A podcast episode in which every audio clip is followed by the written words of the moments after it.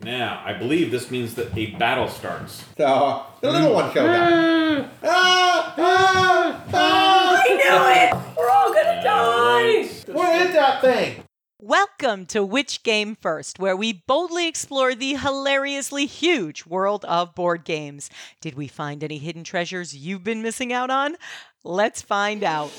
First up this week, we center ourselves to share focus and build the perfectly ordered stack in the mind.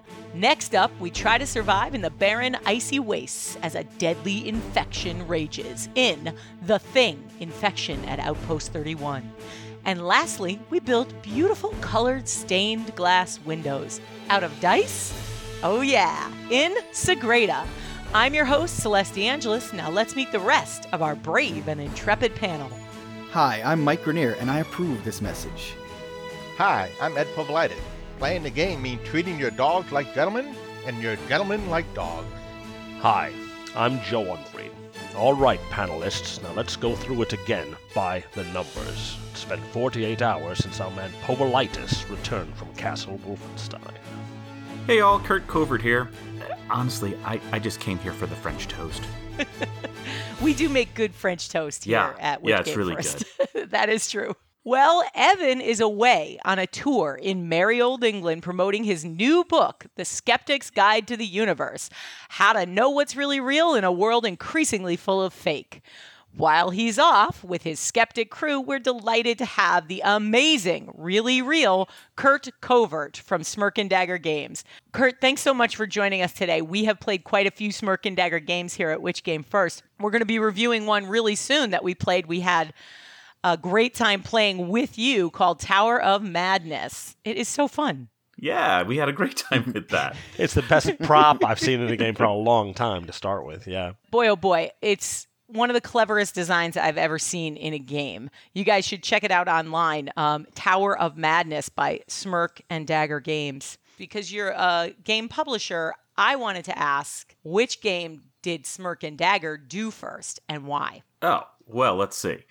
So, the very first game that I published, although I didn't do it first, the very first game I published was called Hex Hex. Um, and that was way back in 2003. It, uh, it dropped in my warehouse on Halloween Day. So, um, yeah.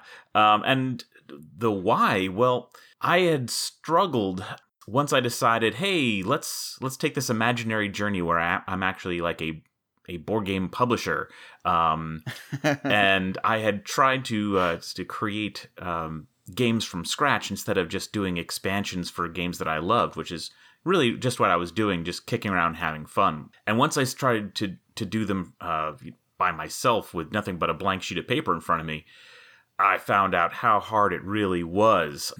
And uh, those first games, I had two beautifully uh, built games. They were lovely to look at, but they were boring as hell. They were just like four player solitaire games that were embarrassing, and I hated them. I think we've all been there.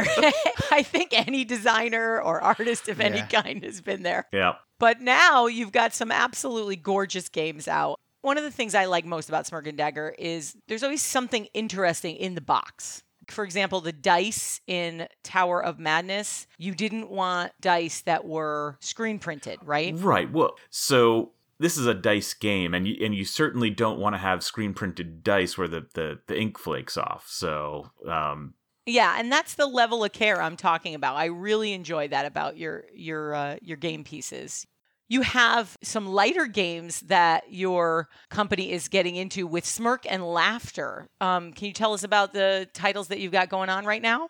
Sure. Well, yeah, so for 14 years, I did really nothing other than take that games. That's kind of where I planted my flag. And when I established the company, I wanted to stand for something rather than be, you know, we do great games for everyone. And by planting that flag and, and committing myself to a, a, a game style that I really enjoyed, that actually was was terrific because it was um, people who came to play one of my games. If they really enjoyed it, they became true fans because I was consistent on the kind of experience you'd expect from each game.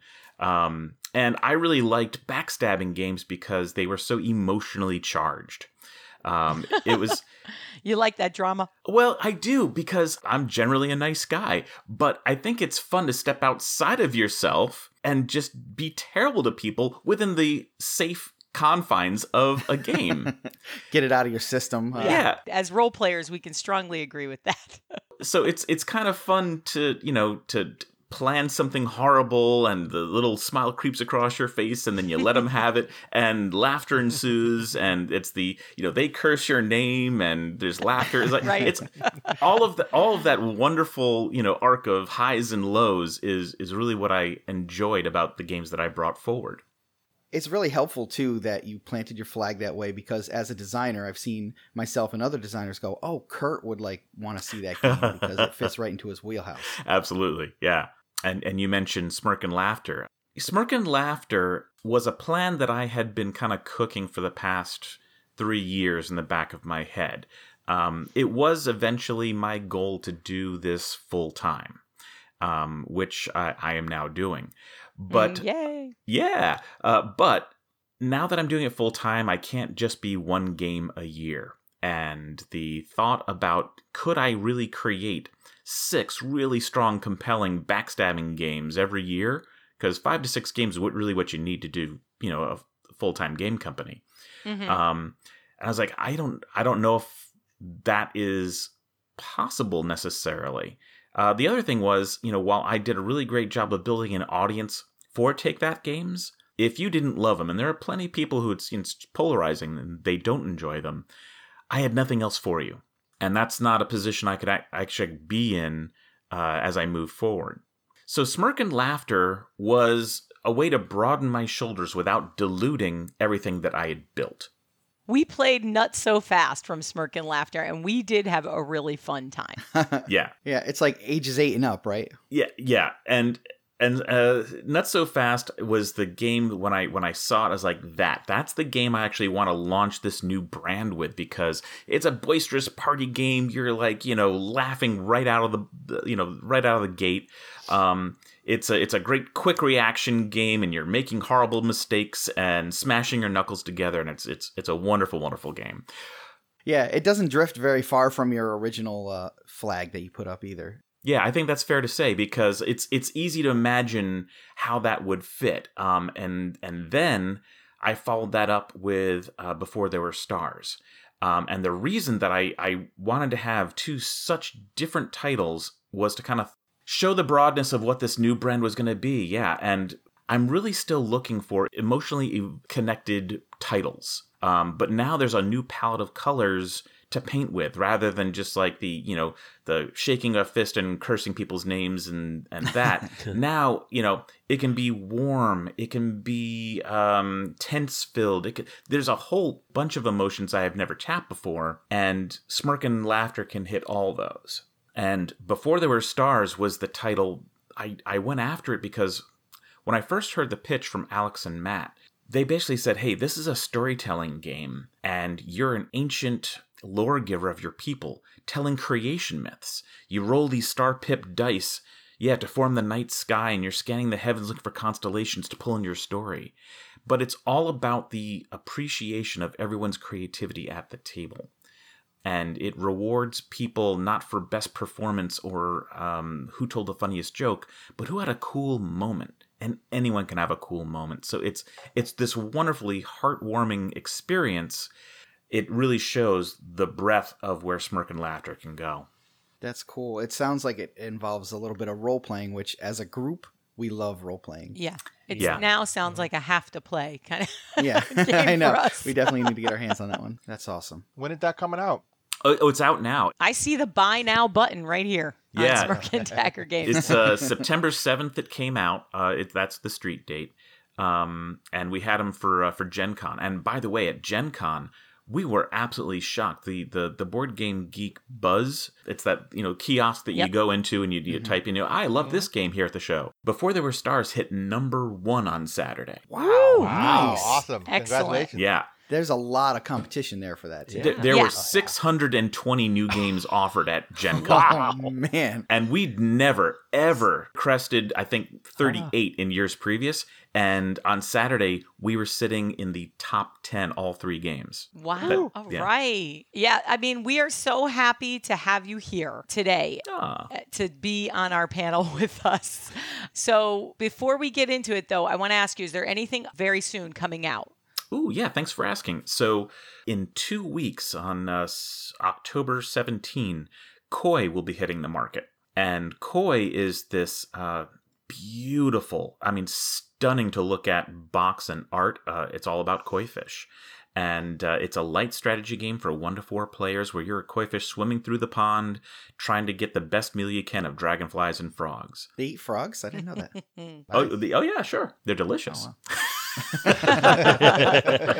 uh, you're you're able to add to the board by adding more lily pads and uh, frogs and decorative stone, and everything you add is either going to help you a little bit or hinder someone else just a little bit. But it ends up being a very zen, very serene, light strategy that not only has enough gamer tooth for you know established gamers, but it's going to be the game that they bring people who are you know not typical board gamers, families and friends. You know, it's a great gateway game into the whole strategy realm. So Is the art kind of like the watercolors, like uh, Japanese art? it is, yeah. And um, I found actually uh, an artist to do this, Christy Freeman, who um, took uh, Bill Lasic's design, and I said, you know, here's here's generally what I'm what I'm looking for. And she was she's a fine artist out in Chicago. And she has a gallery, and I was like, "Oh, well, there's no way she's gonna take time to do this." but she was delighted about the prospect of working on a board game. So, um, yeah, she jumped right in, and my God, it is stunning. So, when does it come out? Uh, so that is in two weeks. So it's October 17. Oh, right around the corner. Yep. And then right after that, completely different headset just before Thanksgiving. So probably, you know, mid November. Uh, we're gonna we're gonna introduce uh, Roll for Your Life Candyman. Ah, Now this is a 10 minute speed dice version of smashing cookies into bits. It's it's like arena style combat. You are rolling dice like mad, trying to get like a four matching icons so you can grab the candy cane at the center of the table and claim a limb. Um, it is it's just ridiculous, silly fun. Uh, you can play it as like one skirmish, you know, whoever's last man standing, or play three in succession, and then you're counting up body parts that you've collected to see if you've won. for the the game that it's uh, derived from, there's a chant that happens in the hall. Uh, Gen Con tournaments, yeah. Yeah. at the at the Gen Con tournament. So are you gonna have a chant for this game too? you know, I don't know if it necessarily goes there, but Uh-huh. um, but yeah, certainly you're able to rip off all all the limbs, and at at That's the important. That is the part. part. you know? At at Gen Con, it truly ha- it's like our most popular event. This year we had 76 people uh, playing at once. hmm And Oh, wow. the chants, you know, are things like, you know, uh, since you're removing limbs, you're like, rip it off, rip it off, as they tear off the sheet. Or, you know, uh, one of the other ones, and this one is probably what's going to uh, maintain itself into this new game, is if you are able to claim the head of uh, someone else's cookie, you're supposed to stand up, hold it above your head, and say, you know, behold, the head of my enemy. In which case, And you're gonna have 76 people in a room doing that Oh, at yeah. the same time. It would be amazing. And the response to that is that all 76 people out in, in the audience then go, Haru! So- it's so fun to watch in a big hall. Oh, Oh, is. my God. when I hear that, I just kind of go right over there and like, what's going on over here? yeah. Yeah, it definitely draws a crowd. Um, we're going to take that same event over to uh, PAX Unplugged in Philly. So, Oh, yeah, cool. we'll Yeah. be oh, there. very cool. We'll be there. yeah, come and play. Not that we can miss it. Giant candy cane and giant dice. Okay, so we'll definitely see you at PAX Unplugged. And well, thank you so much, Curt, for joining us today and being our guest panelist. Our first game up this week is The Mind, designed by Wolfgang Warsch, published by Pandasaurus Games in 2018. Number of players 2 to 4, ages 8 and up, runtime 20 minutes. Ed, let's start with you. What'd you think? Meditation and harmony with your fellows will be essential to successfully navigate the mind. Mike, how about you? The inside of my head can be a scary place. Are you sure you want to go there? Joe, how about you? This game challenges you to reach out into the shared consciousness of your fellow consciousnesses. Curt? So, in the spirit of the game, without actually saying anything, I'm going to totally tell you how much I like this game. Here we go. You ready? ready? I Oh got God, it. He loves it. I Yeah. got it. I got, You got it? Okay. I got it because I was focused. and I have never seen a game inspire more communal, mindful moments than this one. Deep breath now, hands off the table, and play. yeah, that's really what it feels like to play this game. So let me tell you a little bit about it. This is a card game. The rounds are called levels. Each player receives a hand of cards equal to the number of the level. So, one card in level 1, two cards in level 2, etc.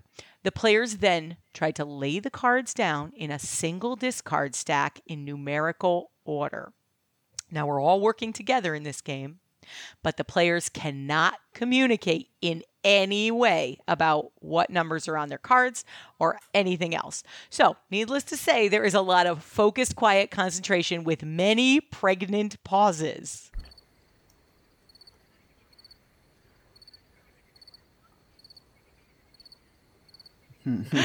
so, when you feel the time is right, you play your lowest card.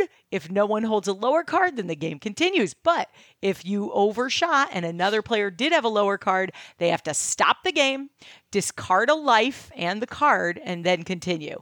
If the players lose all their lives, they lose. Occasionally, completing a level earns you an additional life or a power up. And if the group completes all the levels without losing all their lives, they win. How on earth could this possibly work? Right? yeah. yeah. It doesn't seem feasible, but I guess it was. Well, we got through, uh, I think, four levels Yeah. before we uh, lost our life. When it says no communication, do they really mean no communication, like of Yeah. any kind? Yeah. Oh wow. So you just like stare into each other's eyes and then just go bam and just play your card. Yeah. It. it's funny that you ask, Mike. Yeah, to play it in its purest sense, there is absolutely nothing that you can do to communicate. Now, what ends up happening though is those pregnant pauses and meaningful looks and um, just about to reach for your card, you know, all of those kind of things become communication, hmm. but they're not really. Yeah, we tried to stay away from meaningful looks because it does say in the rules, you know, no gestures, no signals of any kind. Mm-hmm. Silence can communicate a lot. And and that's hmm. essentially what you end up depending on is the silences, those pregnant pauses, right? Mm-hmm. Um, so, Curt, when you play this game, how generally successful are you? So we actually cleared um, a number of levels pretty well, and now I'm a Jedi, so I use I use all kinds of you know mental communications that Really, Curt? oh yeah, just you know I'll throw out thoughts, but. uh, but no, it's it's it's actually pretty interesting because you know what you end up doing is you start feeling out. Okay, it looks like someone has no intention of playing anything. They probably have high cards Right. you see someone else who looks like they're struggling. D- should I play this now? It, it's subtle, but you can you can start seeing hints of that. Oh yeah. But then you start saying, well, how tense do they feel? How much are they struggling? No, I'm gonna. I think I'm lower. I'm gonna play it. So there's a lot of inadvertent body language that you're kind of paying I don't even to. know if it's inadvertent. It really is just pausing and stuff like that. And Yeah. to Curt's point, it can actually be painful watching. If you know who you're playing with, and in my case, uh, the last time I was playing with Ed and Joe, it's painful because I know these guys so well. I know exactly where they're going to mess up, and there's not a darn thing I can do about it. There was one point where me and Joe were both holding a card, and I'm like, I, I have the 100 in my card in my hand, so I'm and I know I'm last, and I'm like, all right, Joe, just play your card, kid. and I can't say it, but I'm like looking at him like, please proceed. Ed and Joe appear to be at a stalemate. Neither one will lay a card on the table. They sit still as idols, both thinking they have the lowest card. Ed and I both know full well Ed Joe has to go. I don't know what Ed has, but I know Ed. If Ed is not going, he has 99 or 100. so you're just watching in pain. We end up staring at each other's eyes for like I don't know what was it like a full minute. or two? Whatever. So you probably get a whole different experience playing with a mixed crowd of people you don't know or people you know really well. Mhm. I think you definitely get very different experiences, and I think this game could be a lot of fun with new people um, each time. You know, I think it, you're going to get a completely different experience. Yeah, it could even be an icebreaker. You get to know somebody by the way they react to the game. Yeah, for sure. You, yeah, silence speaks volumes in this game, especially. So one thing we never really use, and it's one the only real communication you can use in the game is you can raise your hand, and if everybody raises a hand, that means you agree to use one of the shooting star power cards you have, which allows everybody to discard their lowest card. We didn't end up using that actually, because we kind of thought, well, that seems like a resource you want to save for later in the game. which we never got to later. That was our problem. Apparently, that was now, not later. um, I wonder if a certain style of gamer is going to do better at this game. We played several times in a row, and the sensibility definitely improved with each play. So, our ability to sort of rhythmically identify where we were in the order from 1 to 100 definitely improved. And I could easily see a group getting very good at this. Yeah, I think the trick to me seems to be kind of getting in sync on a, uh, a form of clock. So you just kind of know, oh, like at what time you're supposed to play that two versus a 22.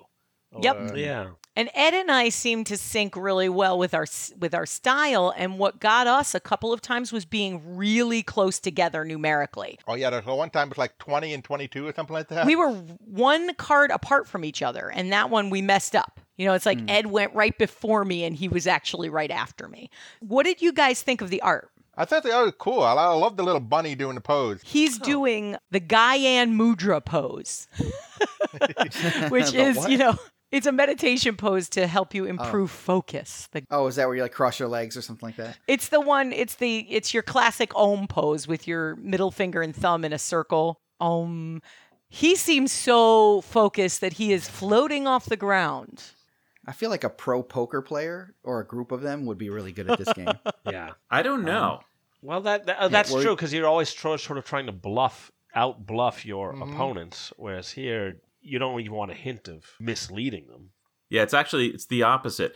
It, it's it's the opposite of, of a poker player. But I think what's wonderful about this game is that it's a different experience, and I think everyone who plays it comes in pretty pretty even. And th- there are probably going to be people who who pick up on nuances a little bit better than others.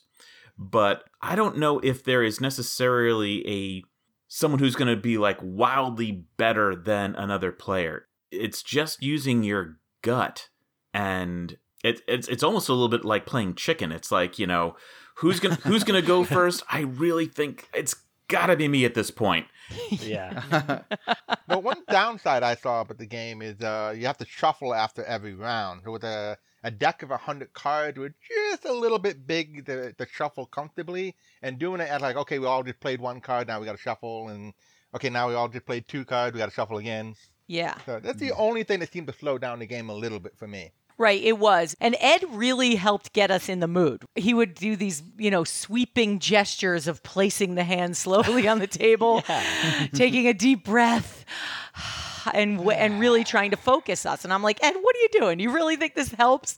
And he's like, Yes, I do. When I saw what Ed was doing, so many times I was okay. He he he has hundred percent control of what's going on. I'm gonna do whatever I think he wants me to. And I think it's just he totally had you convinced. Oh yeah, a lot of this game is posturing, and it's you know if you can convince your teammates you know what you're doing, they'll follow you. But See, it's all in the mind. You got to control the mind. It's a tactic I use frequently, acting like I know what I'm doing. Fake it till you make it. yeah, uh, yeah, but Ed was really into it, and I and I do think he's right. I I think this is a game where focus really helps. I did like the art. The cards are very simple looking. Uh, just basically numbers on them, similar to the game we played called The Game. Um, and I will say that The Mind is a better name for a game than The Game. A little easier to look up on the internet. Just a tiny Yeah. bit easier to look up online than looking up the game. hmm It's time to decide whether or not to dig up or bury the mind. Joe, how about you? I dig this one up, though. For once, I'm not sure exactly why. Curt, how about you? So definitely a dig it up. In fact, I just uh, got it from my uh, FLGS, um, and quite honestly, the reason is because um, I really do look for games that um, that have unique play experiences, and uh, this is definitely a unique experience to play. Um, it's something that you can play with with anyone, uh, regardless of skill level or anything else. I, I think it's a it's just a delight. For sure. What is FLGS? Oh, sorry, friendly local game store. Yeah, that's always nice. We are very pro local game store. Um, Ed, how about you? It's light, it's easy to learn, and it will take a few plays to master the mind. So I dig it up. Mike, how about you? Well, I'm not going to give my opinion one way or the other because I didn't play it, but from what you guys said, I'm really looking forward to this one. It sounds far better than its uh, predecessor, the game. It's easy to learn, it's quick to play. And the mindfulness focus angle, I agree with Curt, it feels really fresh. The game feels fresh. I always like it when taking a deep breath feels like it's making a difference. So dig it up for me. It retails for about $14.99. Uh, and like Curt said, FLGS it, or you can also get it online. And if you have thoughts about the mind, please let us know. We're on Facebook, Twitter, and Instagram at Which Game First. Our next game up this week is The Thing Infection at Outpost 31. Designed by Joe Van Wetering. Published by Project Raygun in 2017. Number of players 4 to 8. Ages 17 and up. Runtime 1 to 2 hours. Let's start with Curt. Curt, what did you think? What do I think? I think someone in this camp ain't what they appear to be. And Joe, how about you? I wonder what Antarcticans think about their homeland's apparent link to survival. Native Antarcticans. And Mike, how about you? I really hope this is better than the remake of the movie. Ed, how about you? I know I'm human. And if you are all these things, you just attack me right now. So some of you are still human. No one trusts anyone now and all very tired. That's for sure. I know I'm still human. So the game has atmosphere in spades. And I genuinely started to feel an icy Antarctic chill as I played.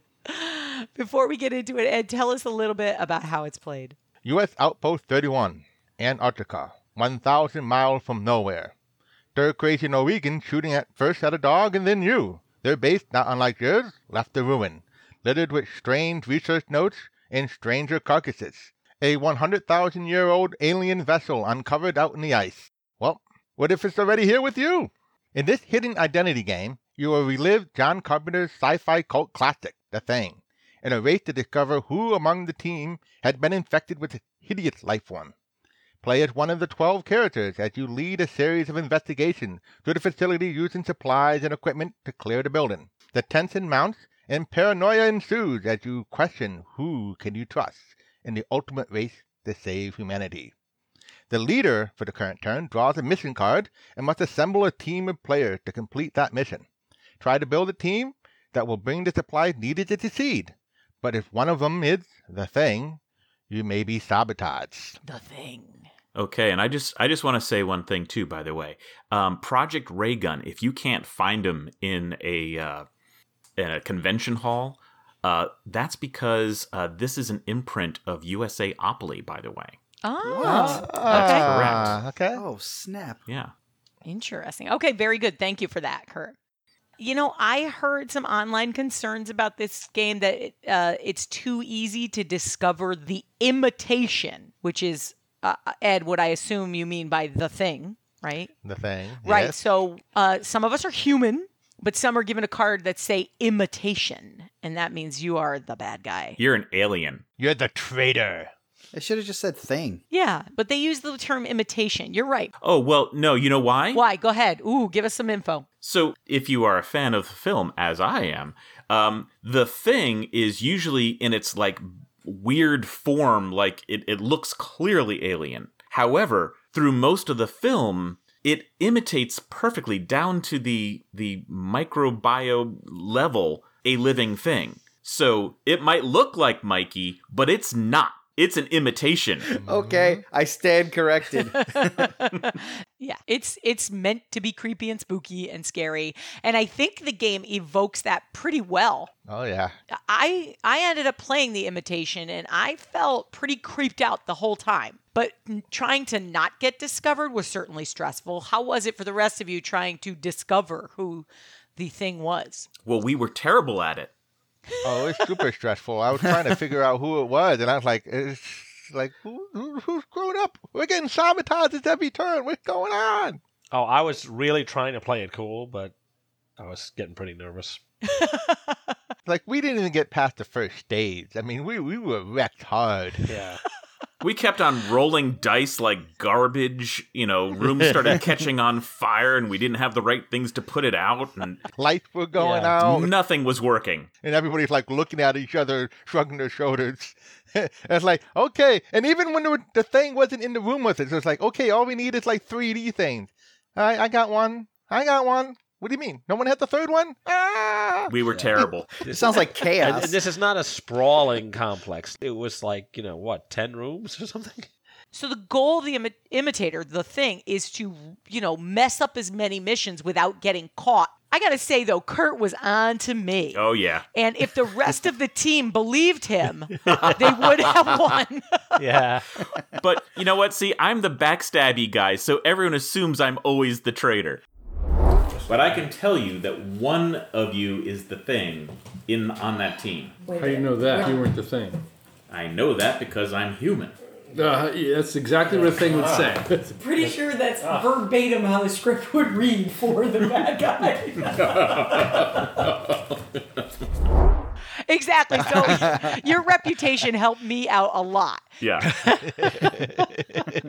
yeah. yeah, that also gives him a keen eye for who might be the backstabber too. One of the things I really liked is that for for the um, for the imitation, there are actually three ways that you can win, and I think that's kind of cool that there's that kind of multi-dimensional uh, aspect. You can infect the humans by raising the contagion level to maximum. Mm-hmm. You can destroy the outpost by like causing rampant destruction. Or if if they manage to like get through all three levels and they get to the helicopter at the end, there's this great moment that we never got to, but the final captain gets to at the end select who is going to get on the chopper with them. Yeah. and they have to they have to leave no humans left behind. So in the end they are like deciding okay who is really the thing?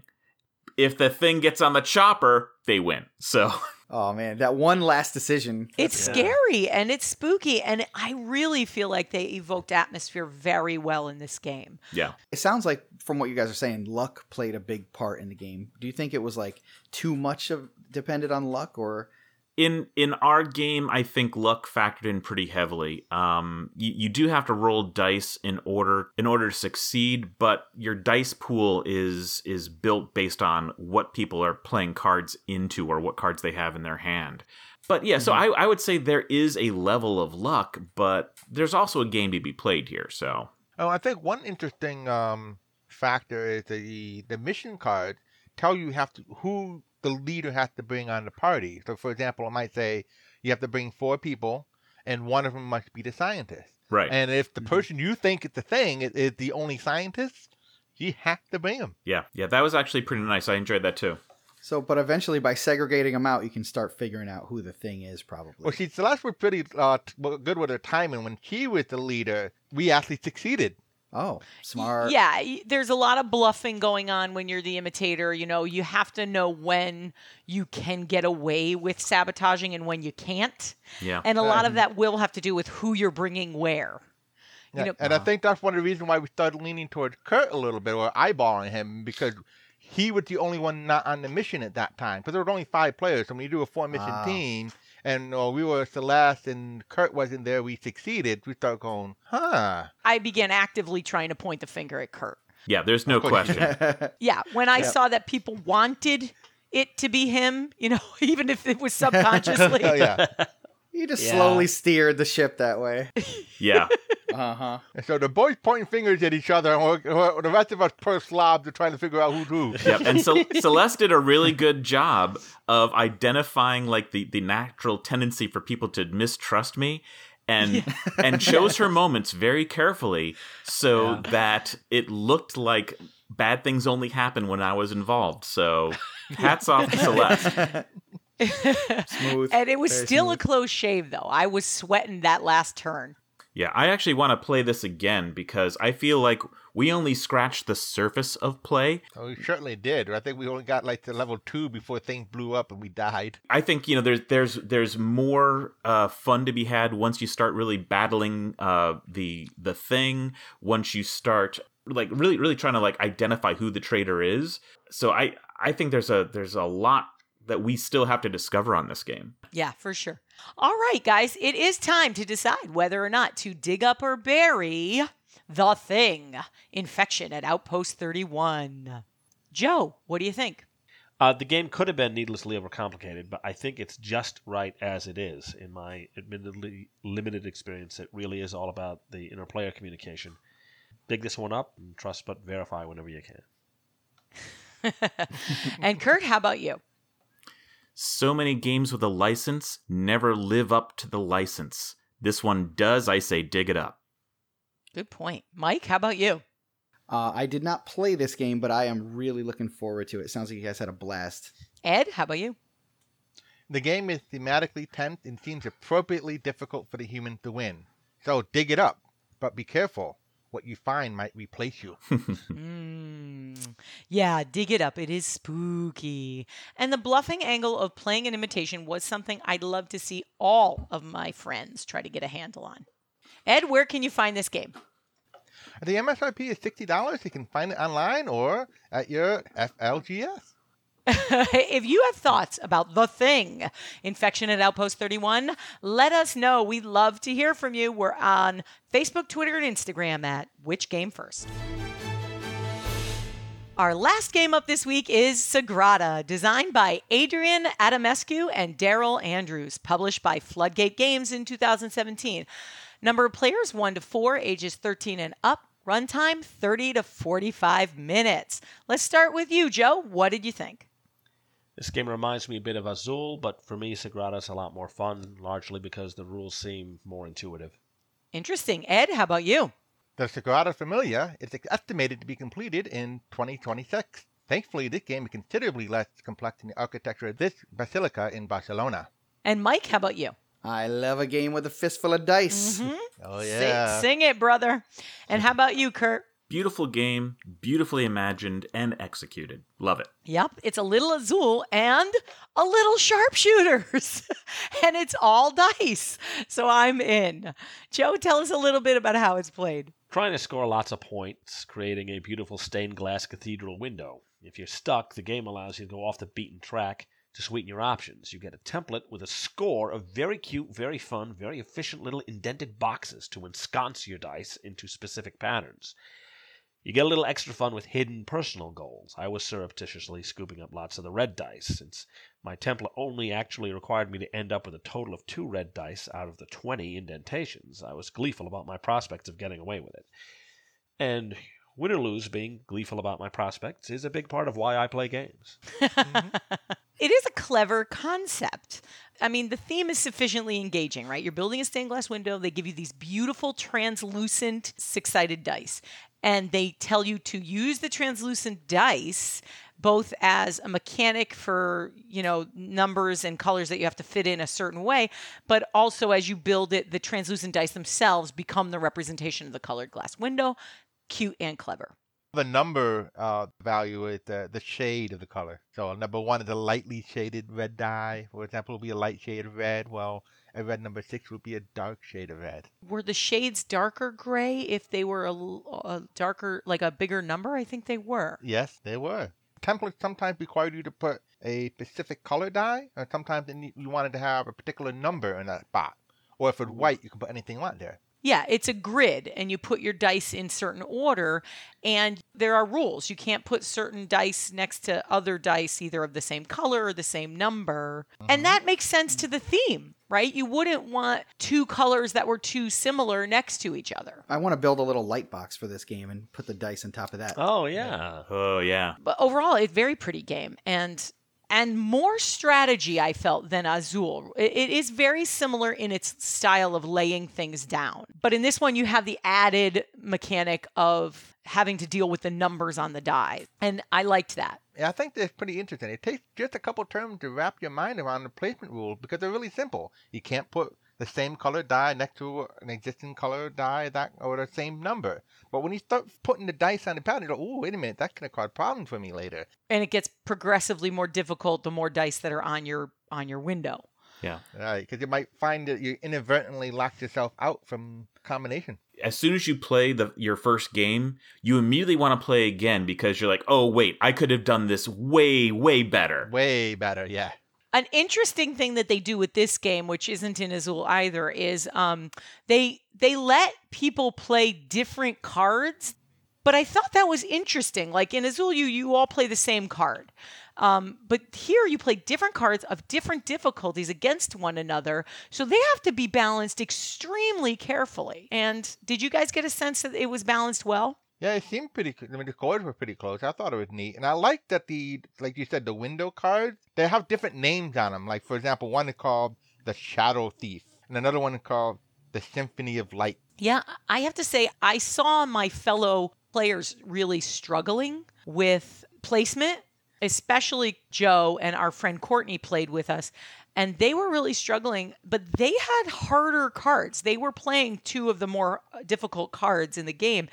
I chose to play a simpler card with less favors. You can mitigate some of the the the dice luck by properly using tool cards too. That's the point, right? If you have a tougher card, you get more tools to to offset that. But I didn't have that many and I don't know, I never ran into a placement problem, like not once in the whole game. Except for the very last die. Well, I had to use all my tools. That is true. Um, and then I did end up the very last turn not being able to place. But uh, I did have a little bit of trouble waiting for other people to go. Well, for me, when it was not my turn, I was looking at the dice to try to start figuring out which ones, if they were left, uh, I could use. Yeah, in a drafting game though, I find it difficult to do that. And what and what we mean by drafting is the dice you're looking at in the center, you may not get a chance to grab because somebody ahead of you may grab that die. So I find that planning ahead can be very painful and agonizing. Well, part of what you need to do in a game like that is to see what other people might grab and plan for that. Yes. Because sometimes you can tell what somebody's going to want Yeah. and just plan ahead that way. Yeah, and and Yeah. some of the objective cards people have are public, so you're using that to you know try to gain some knowledge too. I think the game has a good amount of um, randomness to it in the sense of each setup can be a different play experience because there are 12 different tools and only three of them are going to be available, and there are different public objectives, and only three of those are available. So each game can feel a little different. Another thing I like the component of the player board. It's a really thick cardboard, and you slide the little window card in there where you have places to put your dice. It looked great. Uh, Curt, you do some you do graphic design, right? I do, yes. I, in fact, I was just going to give a shout out to Peter Wocken. Uh, he he was the uh, the graphic designer and illustrator for this game, and my God, um, people want to pick up this box off the shelf just because the art is so stunning. Um, great job creating. Yeah, great job creating um, this stained glass feel through throughout everything, including the the name of the game and the images of the dice and the background of the cathedral uh, glass. Um, you just you want to touch everything, you want to pick up the box, and and the graphic art is really what it's doing. That they're, they're, wonderfully, Daryl and Adrian created a wonderful game underneath it, so it it's going to deliver the, the the fun. But man, the appeal of the game is right there on the box. It's awesome when you can get both of those things at the same time. I've seen beautiful games that are terrible. I've seen hideous looking games that are amazing. Yep. It's good when you can get both in the same package. Yeah, it, it clicks here. It definitely clicks. The flow between art and uh, mechanics is there. hmm I love the fact that it comes with 90 dice. Yeah. All right, time to decide whether or not to dig up or bury Sagrada. Joe, how about you? I have to say, dig this game up. I love everything about it. And Curt, how about you? I said it up at the outset. It's just a beautiful game. It's beautifully imagined and put together. That's a dig it up for me. Ed, how about you? It's easy to learn with interesting and sometimes tough choices, and a ton of lovely dice. Dig this up and admire the finest road colored glass. Mike, how about you? Well, I'm still super jealous because this is the third game on the same episode that I did not get to play, and it Mike. sounds like they were all really good. Um, but I'll withhold my judgment until I get a chance. You're kind of phoning it in here, Mike. of totally phoning it in. It might be because we have him in the basement editing, so. Yeah, we do. We Yeah, do keep true. him chained to his laptop. That's fair. it's been a tough editing month for Mike. Whew, Um, yeah. Uh, I would definitely say dig this game up. It is dice used in a clever way, which I am a sucker for. Uh, there are lots of fun choices in this game. So dig it up. Joe, where can you find it? We found this at uh, the Gamers Gambit in Danbury, Connecticut. Uh, you, you can also find it on online shops. The MSRP is forty dollars. I love Gamers Gambit. That is a great little Yeah. store. Yep. If you have thoughts about Sagrada, please let us know. We'd love to hear from you. We are at Which Game First on Facebook, Twitter, and Instagram. And before we leave, I just want to thank Curt Covert from Smirk and Dagger Games for joining us today. Thank you so much, Curt. No, you're very welcome. This was a lot of fun. and that's smirkanddaggergames.com. And that brings us to the end of our show. We look forward to hearing about all the game exploring you've done. If you get a chance, please leave us a review on Apple Podcasts. It really helps others find the show. If you'd like more perks or content, you can support us for just $3 a month. Go to our website and click on Support Us today. Join our chat on our Discord server, Which Game First, and our Patreon supporters get access to exclusive channels. Follow us on your favorite social media. We are at Which Game First on Twitter, Facebook, and Instagram. Happy gaming, explorers! Bye bye. Happy th- Hurry up, head to the Happy helicopter. gaming. Thanks for spending time with us.